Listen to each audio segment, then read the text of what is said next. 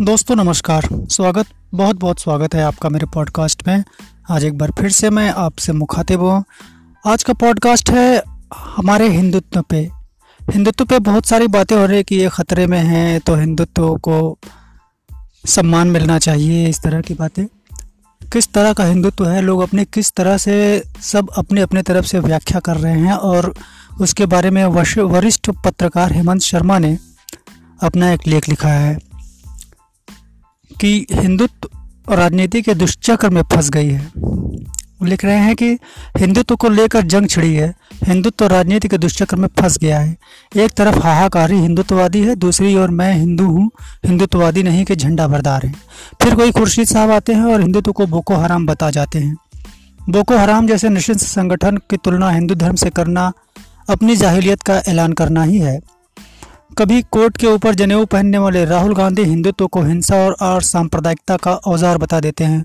दरअसल हिंदू और हिंदुत्व अद्वैत हैं। हिंदू अपने आप में कोई धर्म या पंथ या वाद नहीं है जो हिंदुज़्म के ज़रिए हिंदुत्व को समझने की कोशिश करते हैं उन्हीं से यह बखेड़ा खड़ा हुआ है। हिंदुत्व सिर्फ़ हिंदूपन है। हमारी परंपरा में चारवाक को चारवाक ईश्वर के अस्तित्व को ही नहीं मानते थे। उन्होंने वर्तमान में जीने और कर्ज लेकर घी पी पी लेने का ऐलान किया था। हमने उनका सर कलम नहीं किया, बल्कि ऋषि का दर्जा दिया। कबीर पत्थर को पूजने के खिलाफ खड़घस थे। हमने उन्हें भक्त माना। तुलसी सगुण उपासक थे, पर उन्होंने लिखा, पद बिन चले सुने बिन काना। यानी ईश्वर बिना पैर के चलता है और बिना कान के सुनता है। यानी ईश्वर निर्गुण है। एक ही बिस्तर पर मेरी सनातनी दादी। अंतकाल रघबरपुर जाई गाती थी तो आर्य समाजी दादा अंतकाल अकबरपुर जाई का उद्घोष करते थे। एक मूर्ति पूजा करता था, दूसरा उसका विरोध, पर दोनों हिंदू थे। एक ही छत के नीचे कोई राम भक्त था, कोई शिव भक्त, कोई कृष्ण भक्त तो कोई शक्ति की उपासना करता था, पर सब हिंदू थे। यह है हिंदू का मूल। हिंदू धर्म के इस सांप्रदायिकता के कारण ही भारतीय इस्लाम और भारतीय ईसाई या यहाँ वैसे नहीं है जैसे अपने मूल रूप में अरब और पश्चिम में है। हिंदू धर्म में आस्तिकता की भी जगह है और नास्तिकता की भी। इसमें मूर्ति को मानने वाले भी हैं, मूर्ति को न मानने वाले भी। द्वैत, अद्वैत और सगुण निर्गुण को मानने वाले भी हैं। धर्म के व्यापक फलक में सनातनी हिंदू भी हैं, आर्य समाजी भी हैं, ब्रह्म समाजी भी हैं, ऐसा विशाल और व्यापक धर्म दुनिया में नहीं है। तो फिर हिंदुत्व तो क्या है? क्या बजरंग दल और श्री राम सेना की सोच हिंदुत्व है? क्या हिंदुत्व प्रेमी जोड़ों पर हमला है? पहनने ओढ़ने पर सामाजिक पुलिसिंग है? क्या लव जिहाद के नाम पर आंदोलन हिंदुत्व है? घर वापसी हिंदुत्व है, वेलेंटाइन डे का डंडे से मुकाबला हिंदुत्व है प्रायः कट्टरता को नव राष्ट्रवादी हिंदुत्ववादी का लक्ष्मण मान रहे हैं, लक्षण मान रहे हैं। एक पवित्र शब्द का अर्थ ऐसे गिरा कि इस शब्द ने अपनी अर्थवत्ता ही खो दी। धारणा में हिंदुत्व के नाम पर आक्रामक लठैत समाज खड़ा हो गया, जिसे कोई आलोचना बर्दाश्त नहीं। जैसे बंधु, बंधुत्व, बुद्ध, बुद्धत्व, मनुष्य, मनुष्यत्व, वैसे ही हिंदू, हिंदुत्व होता है। उसमें गड़बड़ की अंग्रेज़ी शब्द हिंदुइज्म ने, जिसका अनुवाद अनुवाद अंग्रेज़ी दाम मित्रों ने हिंदुत्व कर दिया। हिंदुत्व शब्द का सबसे पहले इस्तेमाल बंकिम चंद्र के आनंद मठ में हुआ था। बाद में सावरकर ने इसे राजनीतिक विचारधारा से जोड़ा। नासमझी दोनों तरफ़ है, जो हिंदुत्व में बोको हराम जैसे नृशंसता देख रहे हैं। उन्हें हिंदू धर्म के बारे में कुछ पता नहीं।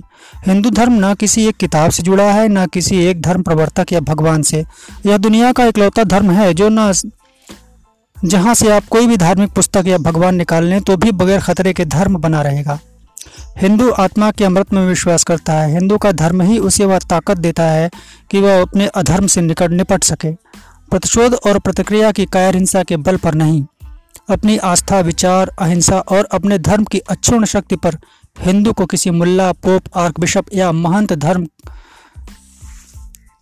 या महंत के ज़रिए उस तक नहीं पहुँचना होता है।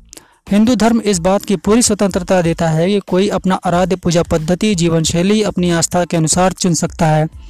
आप वेद में विश्वास कर सकते हैं, उपनिषद में भी भरोसा कर सकते हैं, रामायण को भी मान सकते हैं, गीता को ही अपना धर्म ग्रंथ मान सकते हैं। उपनिषद भी एक नहीं 108 हैं। महापुराण भी 18 हैं।